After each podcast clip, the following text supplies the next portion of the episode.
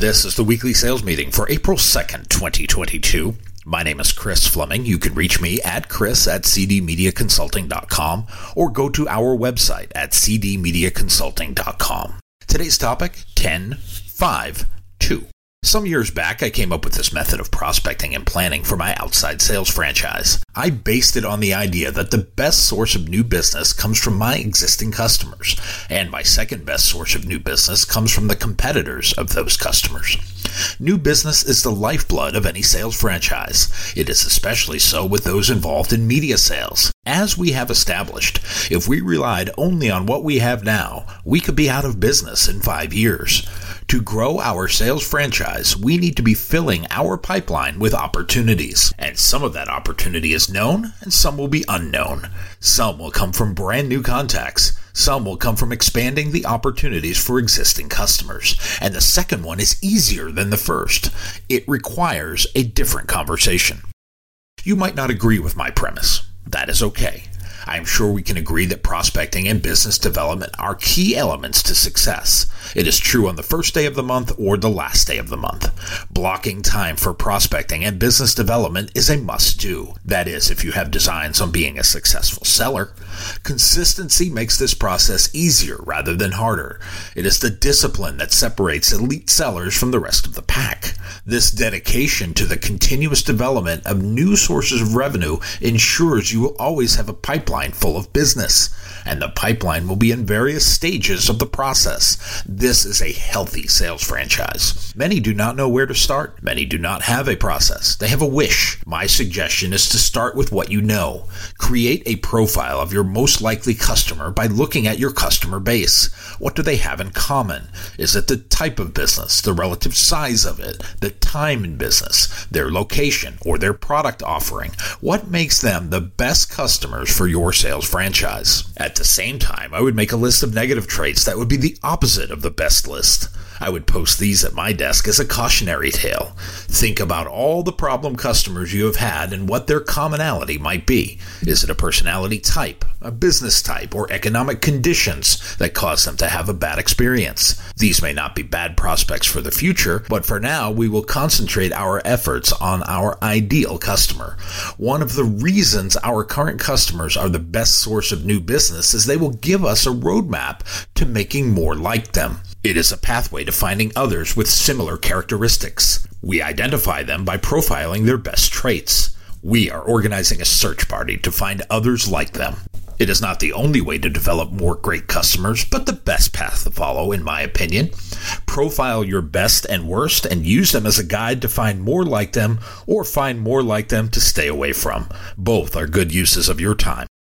There is a lost art in prospecting. It is the referral asking those that do business with you to refer you to someone they know. For some reason, this is an awkward exchange, and because of that, we make it more awkward when we should make it part of our natural sales conversation. We should think we have the right to ask. We have earned it by doing an exceptional job in serving our current customers. It is something we should practice. We should make it part of the sales process. After you have earned the right, add it to your natural conversation. I will say it this way. If you believe we've done a good job for you and have helped you with your business, with your permission, I would like to add your positive referral to our library of satisfied customers. If there are one or two people you would be willing to recommend us to, I would appreciate the introduction. This is a positive conversation, and it is a voluntary statement that you can revisit often. Add it to your arsenal.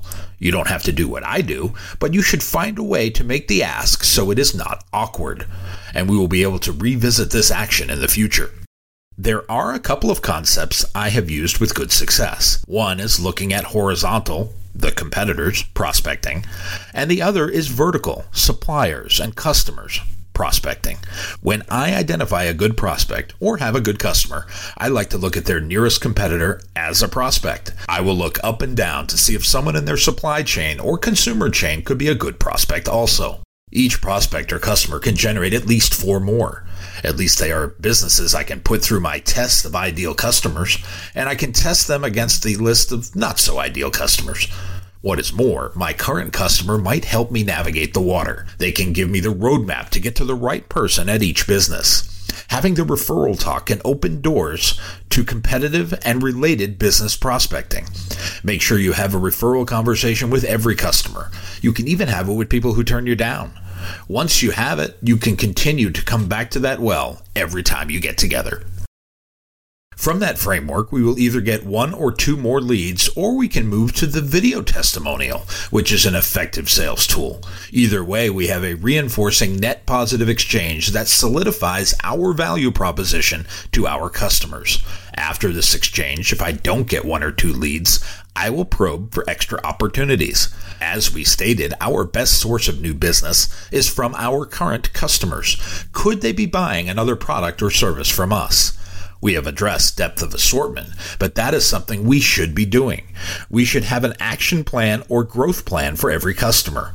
We often don't ask because once we have a sale in place, especially a long term sale, asking the customer to buy something else is petrifying. What if they cancel? I would ask the converse question, which is what if they bought that product from somebody else? Did we lose our seat at the advisor's table? To manage that process and drive a positive outcome, I developed a prospecting plan. Call this plan 10, 5, and 2 and I used it as a way to grow my sales franchise. The first number is 10. Apply 10 to the accounts that have the headroom to buy one more thing from me. 10 existing accounts who have additional needs. The 5 would apply to new, target accounts that fit our ideal profile. They may be competitors, suppliers, or referrals from our current customers. Either way, they are targets for us as they fit our profile of what a successful account looks like. Finally, two. These are the white whale accounts. It doesn't mean we are Captain Ahab searching for Moby Dick. It is more like these are long range big source accounts. They have the potential to be A list accounts for our business. We are not spending all of our time on them, but we work on them methodically. If I'm a seller building my account list, I might flip flop the 10 and the 5 designations. I would find 10 new accounts and then look for 5 that have headroom to grow. But adhering to this discipline every week would make me a better seller because I have a solid plan. What happens when we have success? When we convert a five lister or the white whale, this is where we need to take a look at our own sales franchise. We need to look at our own inputs and outputs. Logic would say we could replace a converted account with another prospective account, but mathematics would argue with that logic. The rate of replacement for our prospecting list needs to be at the rate of conversion from suspects to prospects to customers. If it takes us 10 calls to make one appointment, then that is the replacement number.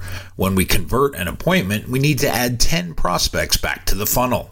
That is the misstep many make in managing their sales franchise. We don't follow the rule for the rate of replacement. The same is true when we make a sale from 10, 5, or 2. Pay attention to your personal rate of replacement so you know what to put back into the sales funnel.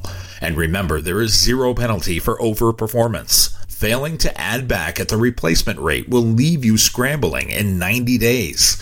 As we have said, winter pays for summer. To manage your sales franchise, don't focus on anyone else's metrics but yours. Beth might convert one out of every seven, but you are one out of 13. Pay attention to your 13, not Beth's 7. When adding new prospects, go back to those two lists. You know, the one with the ideal customer and the not so ideal customer. Pay attention so you are not playing the numbers game, but playing the best prospect game. If you are adding quality to your funnel rather than adding names, your output will be more impactful. If you dump a bunch of names on a list, you will likely get something less than desirable at the end. By being proactive, you can stay ahead of the curve on your sales funnel. Your pipeline can be full of customers in various stages of development rather than starting from scratch every week. This is one of the big tasks for outside sellers, especially ones that have to develop their own leads. You are responsible for filling your pipeline. Be proactive and be more successful. When things are not breaking your way, double your efforts. We don't get the luxury of coasting. See if you can incorporate this into your prospecting plan. Find 10 existing accounts that have headroom. Increase their buying power with you. Then find 5 brand new target accounts you will work on this month to get to the finish line. They may come from referrals or horizontal prospecting from your current customers. and then add two white whale accounts. These are long-term developmental accounts where you move the ball up the field this month. If you are newer and not as established, flip the 10 and the 5 until you get to your destination. It is a way to manage your sales franchise and never miss a beat by keeping your pipeline filled. Remember your rate of replacement. Make sure that is based on your own conversion rate, not somebody else's. We are only responsible for our own sales franchise. Make sure we are managing it according to our own metrics. They can be 10, 5, and 2.